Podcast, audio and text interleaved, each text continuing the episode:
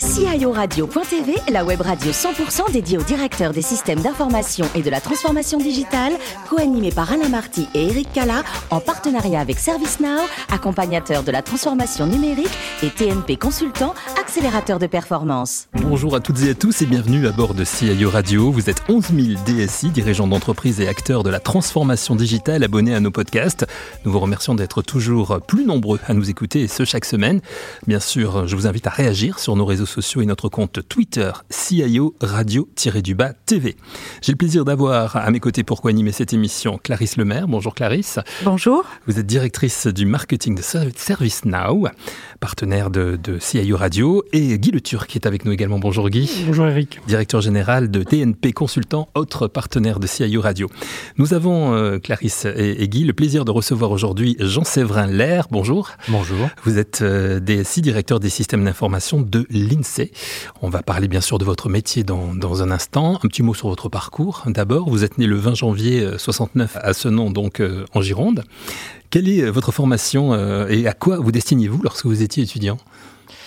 Alors, ma formation, c'est Polytechnique puis le NST, enfin Télécom Paris.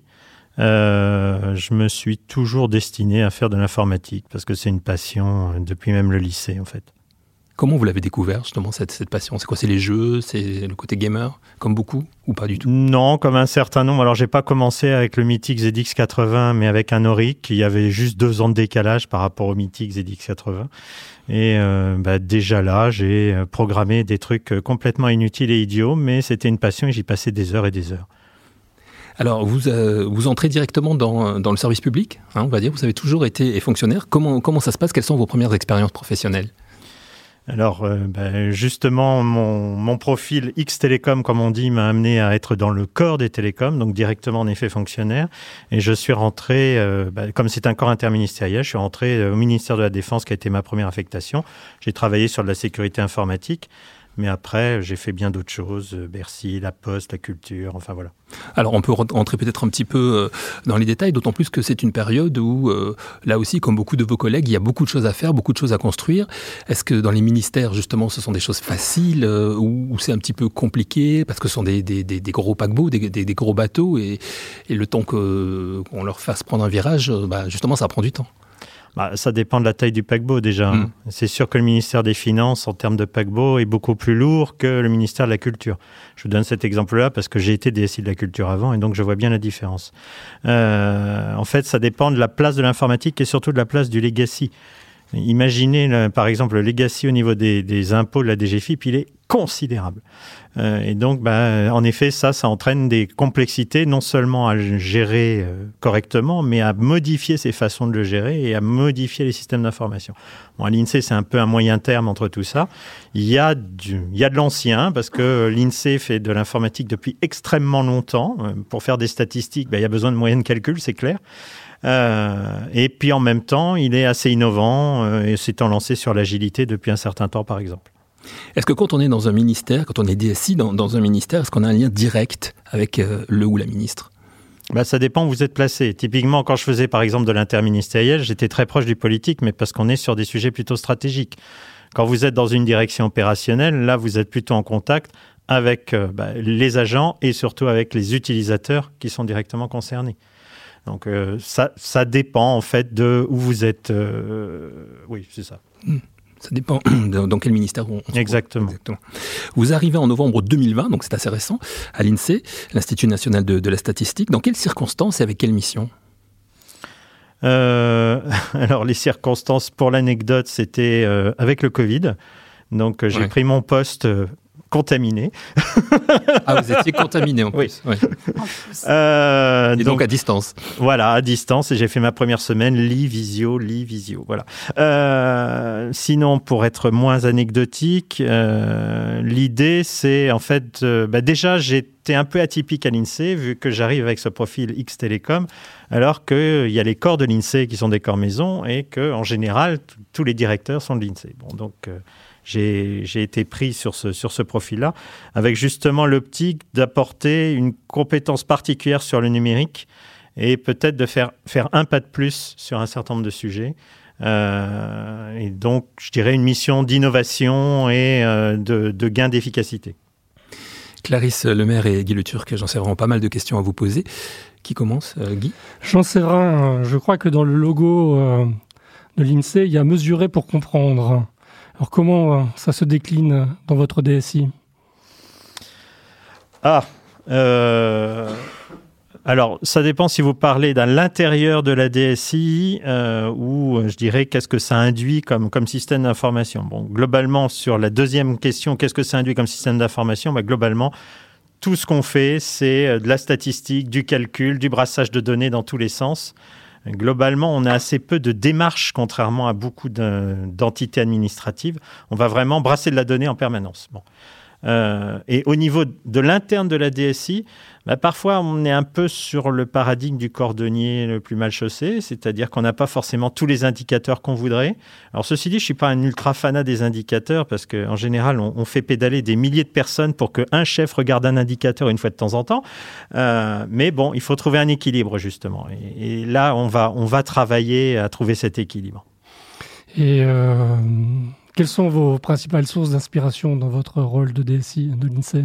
Je dirais mes principales sources d'inspiration, euh, ça va être euh, l'air du temps et l'état de l'art. C'est-à-dire que euh, je pense qu'il est très important d'être à l'écoute de ce qui se passe autour et d'essayer de suivre au maximum. Je le disais encore ce matin dans une formation qu'on faisait à des, à des, nouveaux arrivants.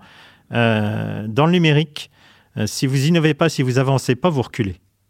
Et donc, pour moi, c'est très important d'être en permanence à l'écoute de la nouveauté et de, des changements de méthode. Oui, encore une question. Vu euh, les quantités de data que vous manipulez, euh, quelle, quelle, à quelle technologie faites-vous appel? Alors, on manipule énormément de données, euh, mais pas forcément énormément en big data. Donc, euh, on a ces technologies-là, si c'est ce dont vous voulez parler. Euh, on fait euh, du Spark, de l'Elasticsearch, euh, du Hive, enfin plein, plein de choses, plein de mots-clés, euh, si vous les voulez. Euh, mais surtout, euh, on, a, on brasse beaucoup de données différentes avec des sémantiques différentes, des façons de les traiter différentes. Et donc, c'est surtout cette complexité-là qui est importante. Et, et une complexité particulière à l'INSEE, c'est le temps long. Euh, c'est qu'on fait des séries longues. Et donc, à chaque modification, il faut se poser la question, attention, est-ce que je suis en train de dénaturer ce que je suis en train de faire? Et donc, il faut à la fois savoir innover technologiquement, tout en gardant une constance dans ce qu'on fait en termes de données, ce qu'on interprète avec ces données. Clarisse, peut-être pour une question. Oui, vous avez parlé euh, beaucoup de votre évolution, de votre parcours, mais comment vous voyez plus largement l'évolution de la DSI dans les entreprises ou les administrations? Bah, comme je vous disais, à mon avis, ce qui est important, c'est d'avoir euh, d'évoluer déjà en méthodologie. Donc, euh, typiquement, euh, l'INSEE avait fait le saut de l'agilité déjà il y a 10 ans, ce qui était pas mal innovant dans l'administration. Et après, c'est le, le, le, coup d'après pour moi, c'est le DevOps et c'est ce qu'on va mettre en, en, route. Donc, il y a d'une part ça. D'autre part, il y a le cloud qui va inévitablement quand même nous impacter très fortement. On a même une instruction interministérielle sur ce sujet qui est sortie début juillet. Euh, donc, il va falloir repenser à la répartition de sa production entre l'interne et le cloud. Mais typiquement, je dirais qu'à l'INSEE, on se pose la question de ce qu'on va garder en interne et il y a des choses qu'on gardera en interne. Euh, alors, en interne, interne administration, interne INSEE, ça c'est à préciser, mais le registre de tous les Français, le mettre sur un cloud purement commercial, je ne suis pas convaincu, par exemple. Voilà. Donc, euh, ça, c'est vraiment des choses qui vont nous impacter. Guy, encore une question. Est-ce que vous devez euh, souvent faire euh, face à des crises cyber ou des attaques dans votre métier? oh, comme, comme tout le monde, ça ne fait que monter. Et là, deuxième circulaire interministériel, comme quoi l'interministériel est, est, à la page. Euh, on s'occupe aussi de remonter le niveau de vigilance et de traitement de la sécurité. Euh, donc ça, c'était une circulaire de mi-juillet qui demandait même au ministre de commencer à s'impliquer et de se sentir concerné pour bien justement que la hiérarchie se dise que la sécurité est un sujet et qu'il faut investir là-dessus. Donc il y, y, a une vraie mobilisation sur le sujet. Vous avez évoqué, j'en sais vrai, la, la, la formation. Vous, de, vous, faites de la formation. Vous, vous la faites à qui Cette formation en interne, auprès d'étudiants? Oh voilà, c'était de la formation interne. Bon, j'ai déjà fait de la formation à des étudiants ou même au corps des ISIC ou des choses comme ça. Ça, c'est très intéressant parce que ça permet aussi de donner une idée du terrain euh, de, des réalités au-delà des discours marketing. Donc, euh, de voir ce qui est possible et puis ce qui reste un rêve. Alors justement, le terrain, il est différent aujourd'hui par rapport à, à, vos débuts, par exemple? Oh bah évidemment. Mmh. Ça, euh, en quoi? euh, y a pas. Bah, déjà par rapport à mes débuts, je suis désolé, je vais faire le vieux croulant, mais Internet ça n'existait pas. Hein. Bon, donc ça c'est une petite modification, une toute petite et légère modification. Alors ceci dit, tout croulant que je sois, j'ai commencé avec de la messagerie en 1992, donc c'était pas si mal. Comme quoi le ministère de la Défense était déjà déjà à la pointe. Euh, Qu'est-ce qu'il y a comme grosse différence? Bah, Le mythe du cycle en V, par exemple, est bien tombé. Euh, le logiciel libre s'est beaucoup développé. Euh, Qu'est-ce que je pourrais dire d'autre? La donnée, bon bah ça c'est plus récent, mais c'est aussi devenu quelque chose d'important. Enfin bon, il y a eu plein de révolutions dans le numérique. La, donnée surtout à l'Insee, je dirais. C'est quand même. Euh... Bah non, c'est pas une révolution tellement à l'Insee parce mm. qu'il y a toujours eu de la donnée quelque part. Mm. C'est peut-être moins une révolution qu'ailleurs parce que justement il y a toujours eu de la donnée. Quand vous n'êtes pas euh, DSI dans le service public, est-ce que vous auriez pu être un bâtisseur dans le BTP, par exemple? Parce que je crois que vous aimez bien la construction, vous aimez bien, vous aimez bien bâtir des choses, en fait. Alors, euh, bah, pour être clair, depuis que je suis tout petit, je sais que je veux construire des choses, je veux être un, un ingénieur. Alors, ingénieur de quoi? Peut-être qu'à 4 ans, je m'envisageais plus en train de construire des maisons en Lego que de faire de l'informatique. Mais ça s'est assez vite orienté vers l'informatique. Donc, en tout cas, construire et bâtir des choses, c'était quelque chose d'important, oui. Vous avez, paraît-il, une vraie passion pour, euh, pour la cuisine. Mmh. Alors, quels sont vos, vos, plats préférés, en tout cas ceux que vous aimez, vous aimez faire C'est extrêmement varié. Euh, Qu'est-ce que je pourrais vous citer Ou ceux que vos invités euh, préfèrent quand ils viennent chez vous bah, Au sobuco, euh, qu'est-ce que j'ai le chapon vin blanc et au mori, faisan farci, enfin je peux vous en faire des tonnes. Des bons petits plats légers, quoi. Ah ça, c'est... Oui, en général, la bonne cuisine est rarement très légère, en tout cas la bonne cuisine française, et je suis plutôt dans le, dans le genre français. Oui. Mais ça, ça amène la convivialité aussi. Voilà, avec un peu de vin en plus, avec modération. Alors, de quelle couleur Vos préférences? Comment? En vin, quelle couleur vos préférences? Euh, Plutôt blanc. Mmh. Et quelle région? Quand on vient de la Gironde? Euh, Non, plutôt Loire. Ouais.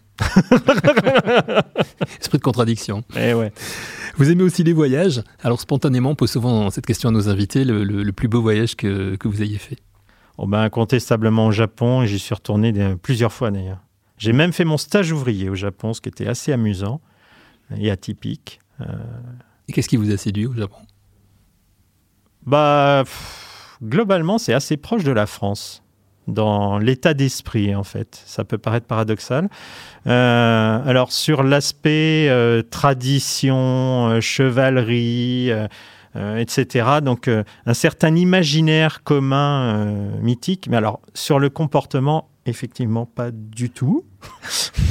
C'est vrai qu'on n'imagine pas. Euh... Autant on est euh, tricheur, mal, euh, mal dégrossi, etc., autant eux sont hyper polissés, mais sur certains fondamentaux culturels, on se retrouve bien. Pour terminer, vous aimez la littérature aussi. Quel est le dernier livre que vous avez lu ou que vous avez aimé, ou, ou les deux?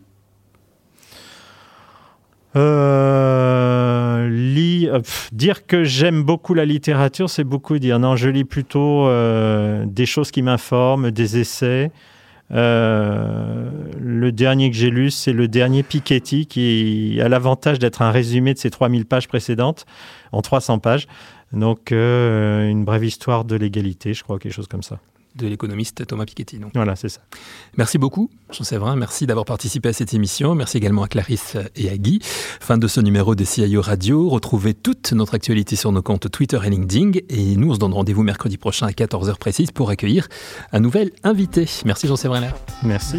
L'invité de la semaine de CIO Radio.tv, une production B2B Radio.tv en partenariat avec ServiceNow, accompagnateur de la transformation numérique et TNP Consultant, accélérateur de performance. Fréquence.